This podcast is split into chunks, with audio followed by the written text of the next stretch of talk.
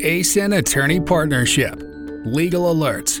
Date September 24, 2021. Author Chan Sozash. Yijit Achar. Aicha Dogu.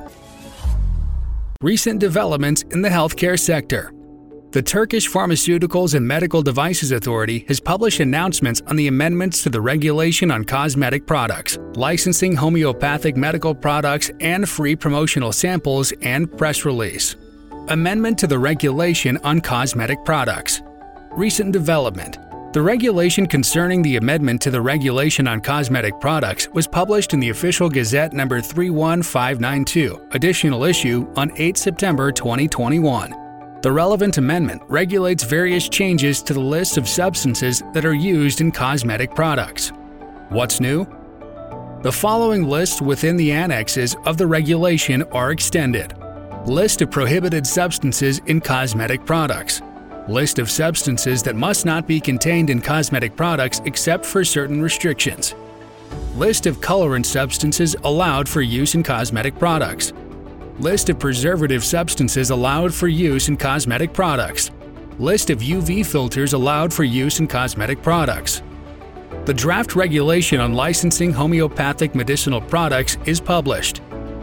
Recent development The authority published the draft regulation on licensing homeopathic medicinal products on 9 September 2021. The draft regulation addresses the licensing process to ensure that homeopathic medicinal products have the required efficacy, safety, and quality. The draft regulation will be open to public consultation until 20 September 2021.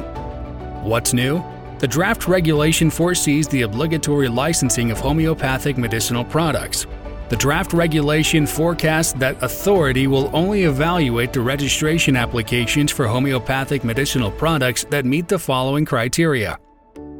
The product must only be used orally or externally. The packaging or other parts of the product must not indicate specific therapeutic indication. The product must be diluted to ensure the safety of the medicinal product. The draft regulation details steps to be taken during the application process, along with the necessary information and documents. In addition, subjects such as the mandatory elements in the outer and inner packaging of homeopathic medicinal products and the content of the prospectus are regulated in detail. The license is valid indefinitely.